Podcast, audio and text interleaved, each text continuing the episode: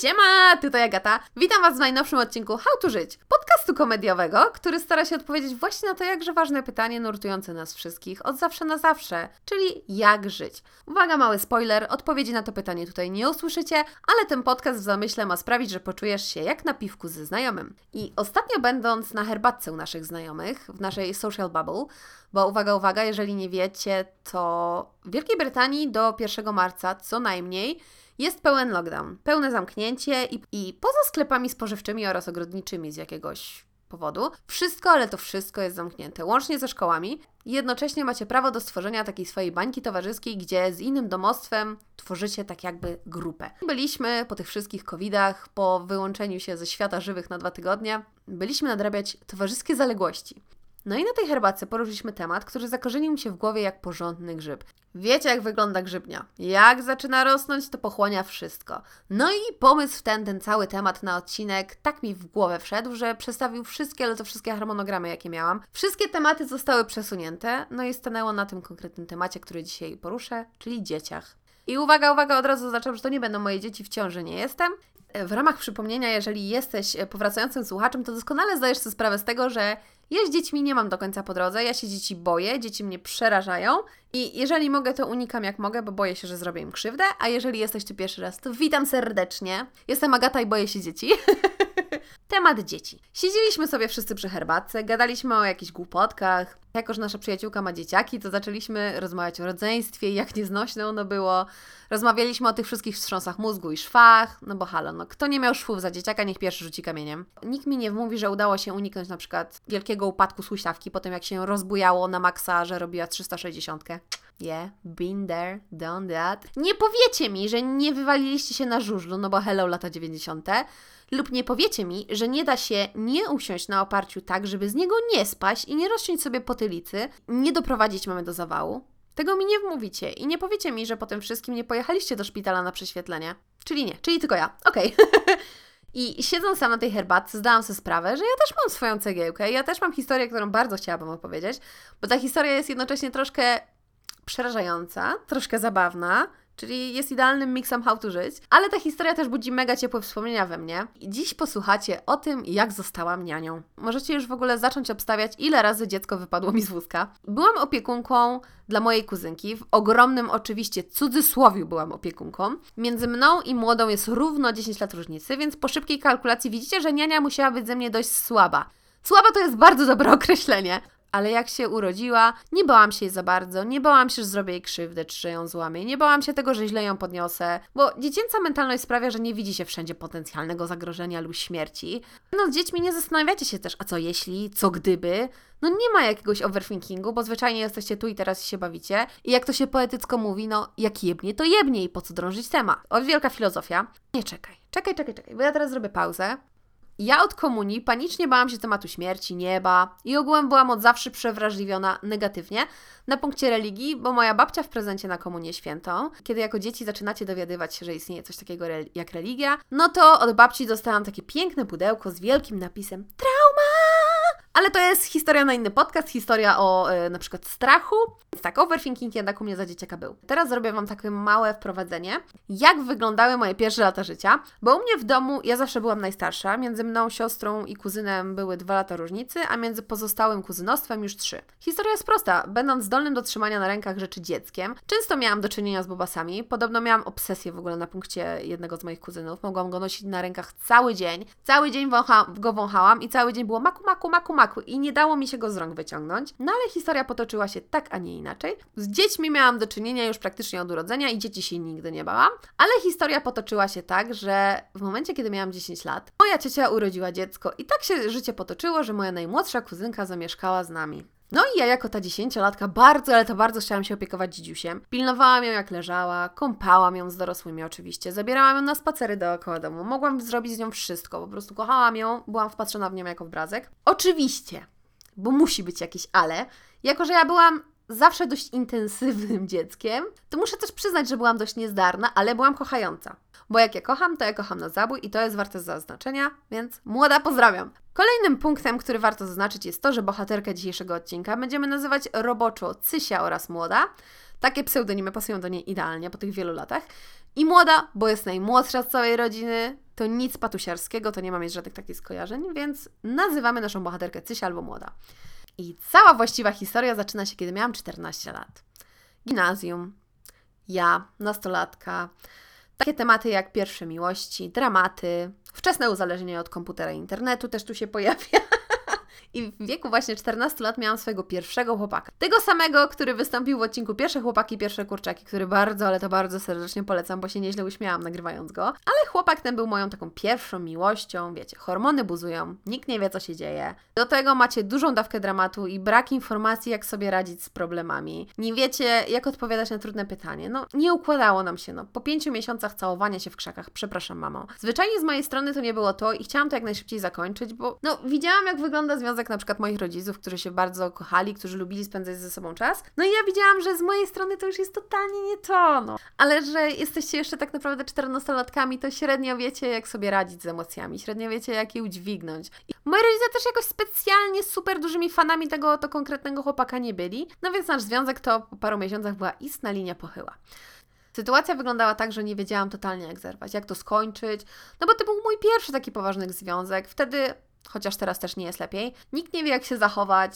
Każdy wie, wiecie, tam w domyśle, że to będzie bolało, no ale strach przed nieznanym i przed tym odklejeniem tak zwanego plastra jest zbyt duży. W tym związku kłótnie też były codziennie, no ale z drugiej strony też były przecież obietnice ślubu, no bo wiecie, forever, ever i nigdy Cię nie obszczę. Takie poważne deklaracje w wydaniu czternastolatków, no. Ale na całe moje szczęście wtedy z odsieczą przyszła moja ciocia, bo moja ciocia zaproponowała mi wakacje u siebie w zamian za opiekę nad Cysią. Ona miała wtedy cztery lata, ja czternaście, więc brzmiało to już troszkę bardziej sensownie niż dziesięciolatka z niemowlakiem, prawda? No i wiadomo, zgodziłam się od razu, bo po pierwsze, uwielbiam Młodą.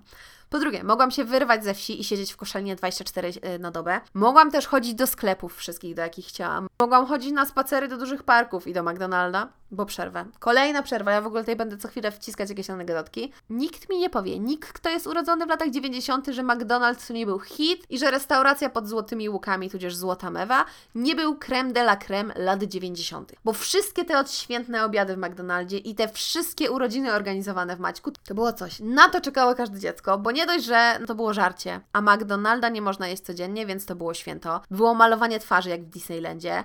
Były zabawy, no to jeszcze zabierali Cię przecież na zaplecze i pokazywali chłodnie, magazyn i tak dalej, więc to było takie hej, przygoda! Dobra, i teraz jest pytanie do Was. Dla tych, którzy byli na urodzinach w McDonaldzie. Was dla Beki też zamykali w chłodni? Trauma! Kto nie miał w urodzin w McDonaldzie, może żałować i kto nie jadł tortu lodowego z McDonaldu, ten życia nie zna i bardzo mi przykro. Wracamy do historii. Ta perspektywa mieszkania przez dwa miesiące w Koszalinie była bardzo kusząca, bo mogłam sobie wychodzić gdzie chcę, kiedy chcę, nikt mnie nie nadzorował, bo wiedzieli, że jestem dość odpowiedzialna, jeżeli chodzi o dziecko. No i to cała ta wizja była tak fantastyczna, że się zgodziłam. I pamiętam, że moja ciocia miała wtedy też takiego fajnego partnera, który o dziwo, wyobraźcie sobie, miał wpływ na moje życie, bo... Nie dość, że zawsze po cichaczu dawał nam jakieś dwie dychy na McDonalda, to jeszcze był grafikiem i miał własne studio graficzne. I właśnie w wieku czternastu lat zaczęłam mieć jakieś swoje pierwsze przygody z Photoshopem i on mi pokazywał, jak wygląda praca grafika na żywo. Więc odwiedzałyśmy go raz na jakiś czas i przeszkadzałyśmy mu bardzo mocno w pracy. Ja obsesyjnie czytałam każdą jedną gazetę, którą miał w studio o Photoshopie. Oglądałam instrukcje retuszu, no a Młoda grzebała mu w wydrukach i rwała je, więc fantastyczna zabawa było, polecam serdecznie. No i tak wyglądało nasze życie. McDonald's, spacerki i dobra zabawa, no ale co by to było za życie? Bez najważniejszych szczegółów tej całej opowieści, czyli o detalach, które sprawią, że ta historia będzie bardzo juicy, czyli o tym, jaką nienią byłam. I ujmę to tak, Młoda absolutnie, ale to absolutnie się nie nudziła i do tej pory ma co wspominać, bo wczoraj nawet do niej napisałam i rozmawiałyśmy sobie, jakie ma wspomnienia i o to, co usłyszałam. Jeszcze pamiętam, że wychodziłaś od nas z domu. Ja coś jeszcze od Ciebie chciałam i Ty nie zauważyłaś, że ja za Tobą biegnę i ja złapałam za drzwi, nie za klamkę, tylko za drzwi i Ty wtedy trzasnęłaś drzwiami i ja po prostu jeden wielki krzyk na klatce się uniósł. Chciałabym tutaj z tego miejsca dodać, że karma mnie dopadła i któregoś pięknego dnia, parę lat później i w jednej z moich poprzednich pracy sytuacja wyglądała tak, że mieliśmy ogromne, przeszklone, wielkie, ciężkie drzwi. No i żeby je zamknąć, trzeba było mocno pociągnąć. Trzeba było oczywiście pociągnąć za klamkę, bo drzwi były na tyle ciężkie, że ciągnęły Cię za sobą. No a ja miałam głupi nawyk, że zamiast za klamkę załapałam za ramę, no i tak mnie drzwi pociągnęły, że zmiażdżyły mi palca. W efekcie wylądowałam na pogotowiu, gdzie przebijali mi paznokieć, co było traumatycznym przeżyciem i pominę Wam szczegółów, no ale karma mnie dopadła bardzo boleśnie. Pamiętam tylko taki szczegół, że tego dnia miałam taki bardzo ciemny, metaliczny, niebieski lakier do paznokci, no i tak jak mi drzwi przyczesnęły palca, tak ten lakier odprysnął i godzinę później nie było różnicy między paznokciem a lakierem. Po kilku latach ciocia powiedziała mi, że jakby wiedziała, że takie rzeczy będziemy robić, to w życiu by się nie zgodziła na to, żebym była nianią. No ale co ja mam powiedzieć? No po ptokach jest już. Opowiem Wam kilka historii, które pamiętam oraz opowiem Wam o tym, jak rozwiązała się historia z tym oto moim pierwszym chłopakiem, przed którym chowałam się dwa miesiące w koszali. Jedna z pierwszych historii, jakie pamiętam, to kiedy któregoś pięknego dnia wracałam z Cysią za rękę do domu, wracałyśmy przez miasto, było popołudnie, więc były też tłumy ludzi, my akurat wracałyśmy z szejkami z McDonalda. I teraz bardzo ważny szczegół. Swego czasu w Koszalinie na jednej z głównych ulic, takich ulic prowadzących do dworca, był wysyp seks shopów. Na krótkiej ulicy chyba było z cztery albo pięć sklepów, no i zwyczajnie nie dało się nie widzieć tych wszystkich wystawek, nie dało się nie spojrzeć. Wszędzie były wielkie okna i wszędzie była lateksowa bielizna, pełno było zdjęciokładek, pornosów, no i były też dilda, które się do Ciebie uśmiechały z wystawki i to wszystko było przesadzone, to było już po prostu przesadzone. To były tak zwane szalone początki roku dwutysięcznego. Przechodząc koło jednego z tych sklepów, młodą nagle wcięło, stanęła jak wryta, szyjki i prawie wypadł z rąk, patrzy się na wystawkę i nagle zaczyna piszczeć. Agata, ja chcę tam wejść! No ale przepraszam, no nie możemy tam wejść, to jest sklep dla dorosłych. No ale on jest otwarty, a przecież Ty jesteś dorosła, ja chcę tam wejść! Nie, to jest sklep dla rodziców, ja jestem za młoda, ja nie mogę tam wchodzić. No ale ja chcę być jak ta Kicia tutaj! I to stoję dalej wcięta, stoję i kminię o co chodzi. Jak w ogóle czteroletnie dziecko może znać takie chamskie określenie na kobietę jak kicia? No i ja stałam jak wryta, bo ja widzę tylko okładki pornosów, widzę jakieś lateksowe stroje, a mi tu dziecko krzyczy jakiś kici. Ja mówię, Jezus Maria, co się dzieje? Czteroletnie dziecko chcące wyglądać jak pani z okładki porno, to już było totalnie nie na moje nerwy, więc stanęłam taka przerażona i mówię, Jezu, co się dzieje? Wy kicia? Jaka kicia? No tu, tu, tu, tu, tu, kup mi, kup mi, kup mi, kup mi, kup mi! I stoi i się drze pod tym sklepem. Ludzie przechodzą i się ze mnie śmieją i ja nie wiem totalnie, co się dzieje i pytam, no ale to nic nie ma dla nas, to są rzeczy dla dorosłych. No jak to nie ma? A ta kocia maska? Ja chcę być kicia! Ech. Mając czternaście lat, zaczęłam interesować się anime. No i jako, że ciocia miała kablówkę, to oglądałam sobie Naruto. I kilka razy poproszono mnie subtelnie o to, żebym nie puszczała tych krwawych bajek o przemocy czteroletniemu dziecku, bo się nauczy. No i oczywiście na nic były tłumaczenia, że to jest bajka o przyjaźni i walce o marzenia. No na nic. Oglądałyśmy wtedy też, pamiętam, z młodą obsesyjnie ruchomy Zamek Hauru i jeżeli nie znacie tej produkcji, to obejrzyjcie, bo jest to przepiękna animacja. Muszę się Wam też do czegoś przyznać. Może to będzie dla niektórych zaskoczeniem, może to będzie szok, a może w ogóle nikt się nie zdziwi. Że ja zawsze byłam dość leniwą osobą i jak mi się czegoś bardzo, ale to bardzo nie chciało, no to unikałam tego jak ognia.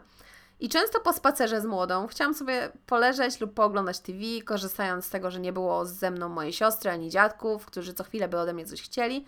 No ale jednak, jak każdy wie, czteroletnie dziecko to jest bomba energetyczna. I nic Ci nie da to, że to dziecko wybiegasz, zabierzesz sobie na plac zabaw, było milej, to popełniasz ten jeden mały błąd i kupujesz coś słodkiego. I wtedy dziecko ładuje się znowu na sto procent. I znowu jest hałas i znowu jest krzyk. No i tak też było tutaj.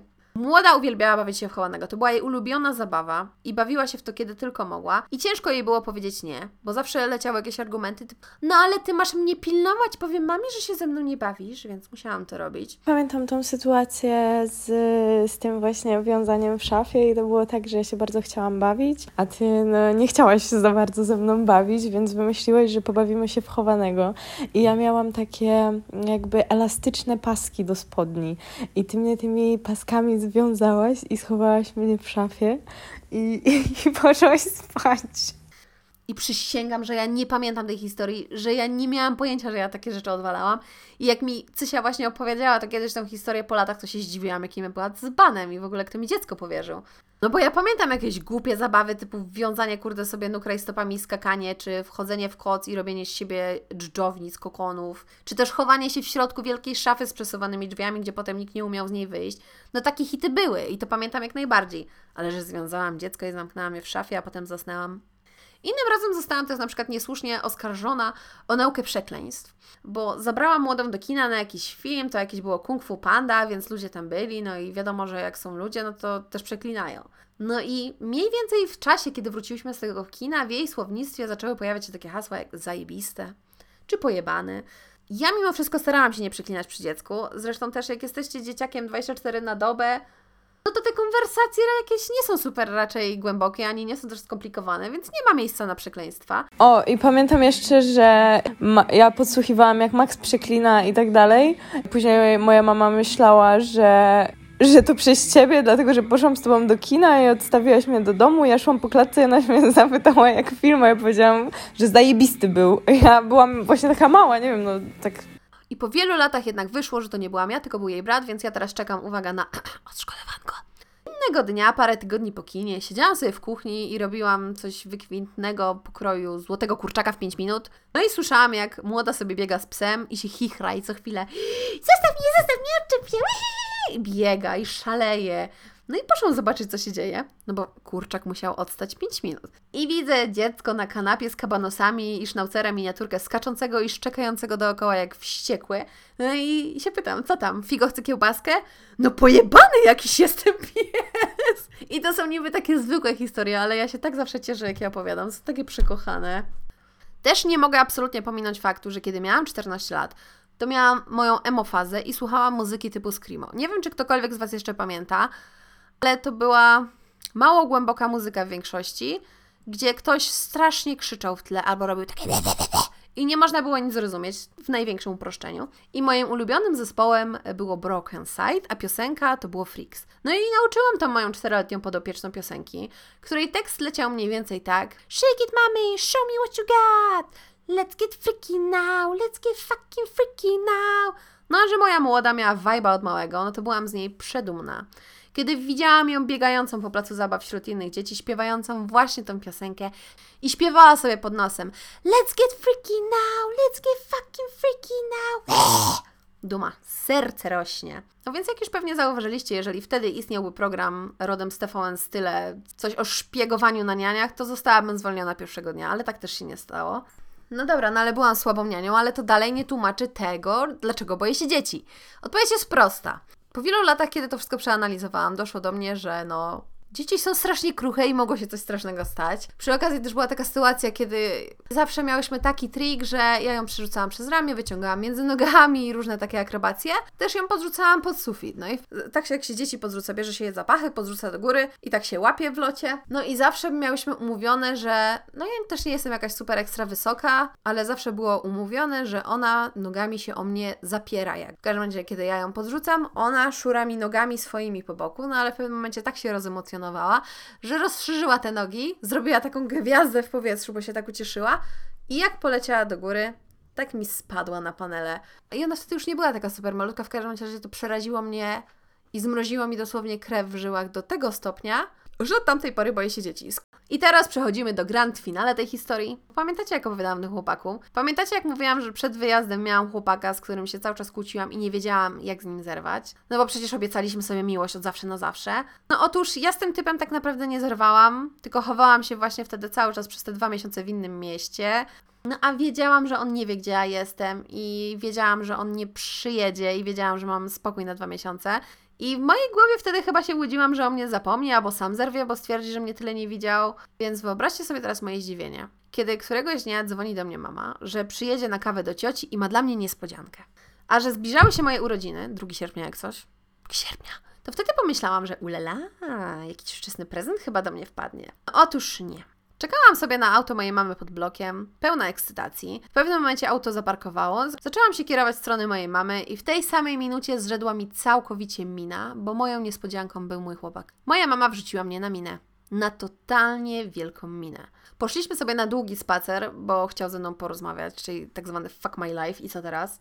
Skrócę. Nie wiedziałam totalnie wtedy, co zrobić, no ale naiwnie stwierdziłam, że skoro się pofatygował, urobił moich rodziców, no to jednak chyba mu zależy i coś z tego będzie. Co z tego, że się kłócimy, co z tego, że się nie kochamy, no ale przecież może ta miłość odżyje. No bo opowiadał, jak przyszedł właśnie do moich rodziców, jak ich przeprosił za to, że się nigdy nie przedstawił, że był niegrzeczny i jak mówił o tym, że na serio mnie kocha. No piękne, to były czasy piękne. Wszystko wtedy wydawało się takie bardzo prawdziwe i intensywne.